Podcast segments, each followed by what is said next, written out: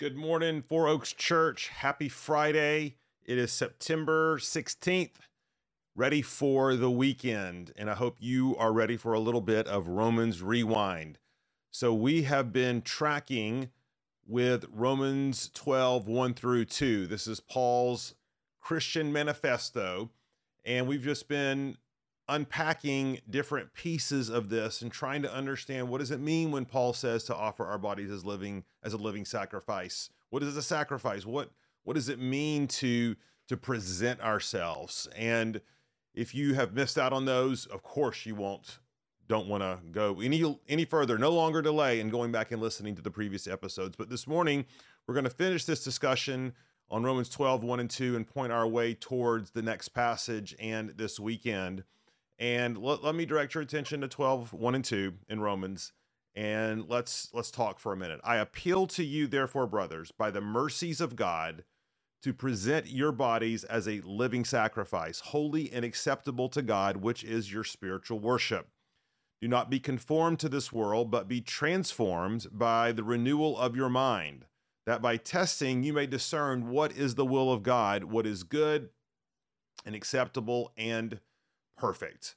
I want us this morning to camp out on verse 2 because it gets to the the sort of the the mechanism by which we discern God's good, acceptable and perfect will. So we're presenting ourselves as a living sacrifice. The end result is that we were wanting to discern God's will, direction, pathway for our lives. What is the means that that happens? It's by the transformation, by the renewal of our minds. And here, I can't help but think that Paul has in mind something he previously wrote in Second Corinthians chapter 2. And so I know you have your Bibles because this is a Bible study. Look back at Second Corinthians um, chapter 10, verse 3. For though we walk in the flesh, we are not waging a war, war according to the flesh. For the weapons of our warfare are not of the flesh, but have divine power to destroy strongholds. We destroy arguments and every lofty opinion raised against the knowledge of Christ, and take every thought captive to obey Christ. A lot of times we think about the Bible as sort of God's version of Aesop's fables or Poor Richard's Almanac or Mother Goose Rhymes. In other words, nice little tidbits and nuggets of application of moralisms to sort of uh, that are targeted towards very, very specific decision points in our life. And of course, on one hand, that's true. But the Bible is much, much broader than that. The Bible is actually a whole system of thought. The Bible is a worldview. And the Bible articulates a worldview, a God centered worldview. And when we go back to that passage in Romans 12, where it talks about the renewing of our minds, one of the things we, we said in our in the sermon last Sunday was that this transformation, this renewal of mind comes comes primarily through the meditation and focus and ingestion of the Word of God. In other words, if we want to know the mind of Christ, we, we want to know the mind of God, He's revealed that to us in His Word. And we spent a good bit of time kind of talking about that. But I want to sort of tag on to the end of that discussion by, by reminding us what this is and isn't. Okay. Again, once again, a lot of times we think about the Bible as well, we feel angry, let's go to a verse about anger we feel anxious, let's go to a verse about anxiety. If we feel fearful, let's go to a verse about fearful. And, and no question, of course, we do that. But again, we are called to so much more. We have so many more resources available to us than simply specific verses that are oftentimes taken out of context. Because what the Bible provides us is nothing less than a new way to view the world a new way to view life, a new way to to sort of have a gaze over everything that is happening in the world and in our lives. And that's important because when we say it offers a new way, what we're really saying is it offers the true way. Because we are all born into sin with this idea that the world evolves around us, that our needs are most important, that our autonomy is the highest value. And the and the Bible is sort of this manifesto that reminds us that everything begins and ends with God.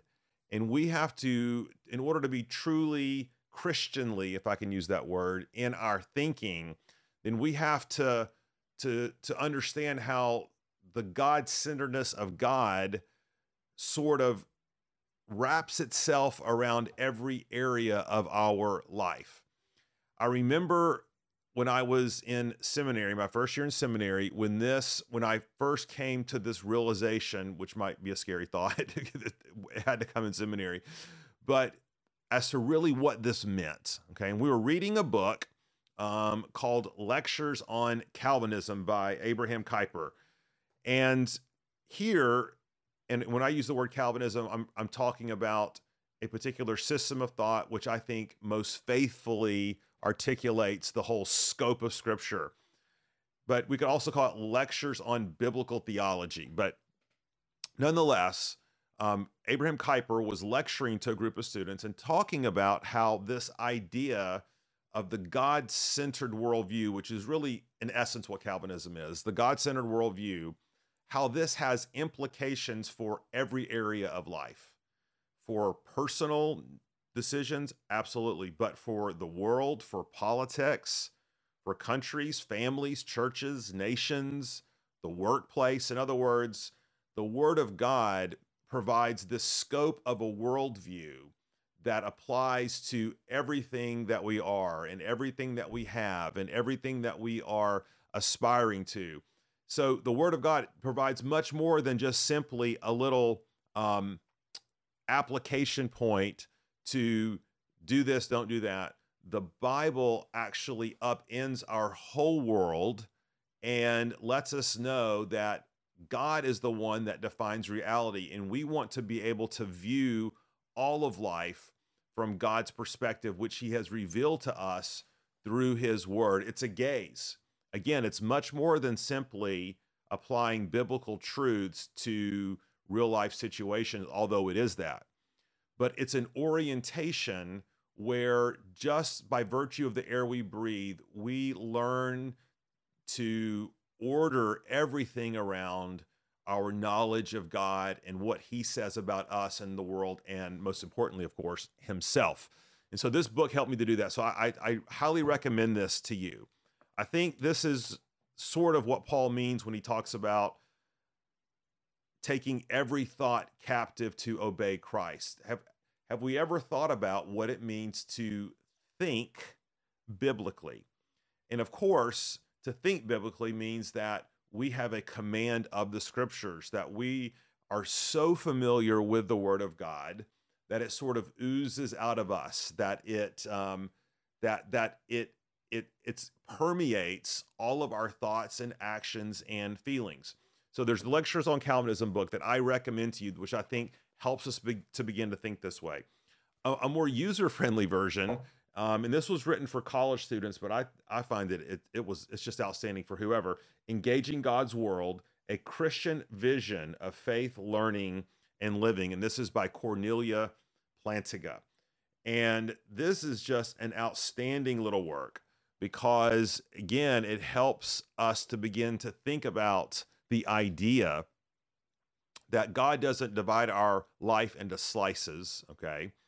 And let us cho- pick and choose which ones we want a little spiritual wisdom for or help. God says it all belongs to me.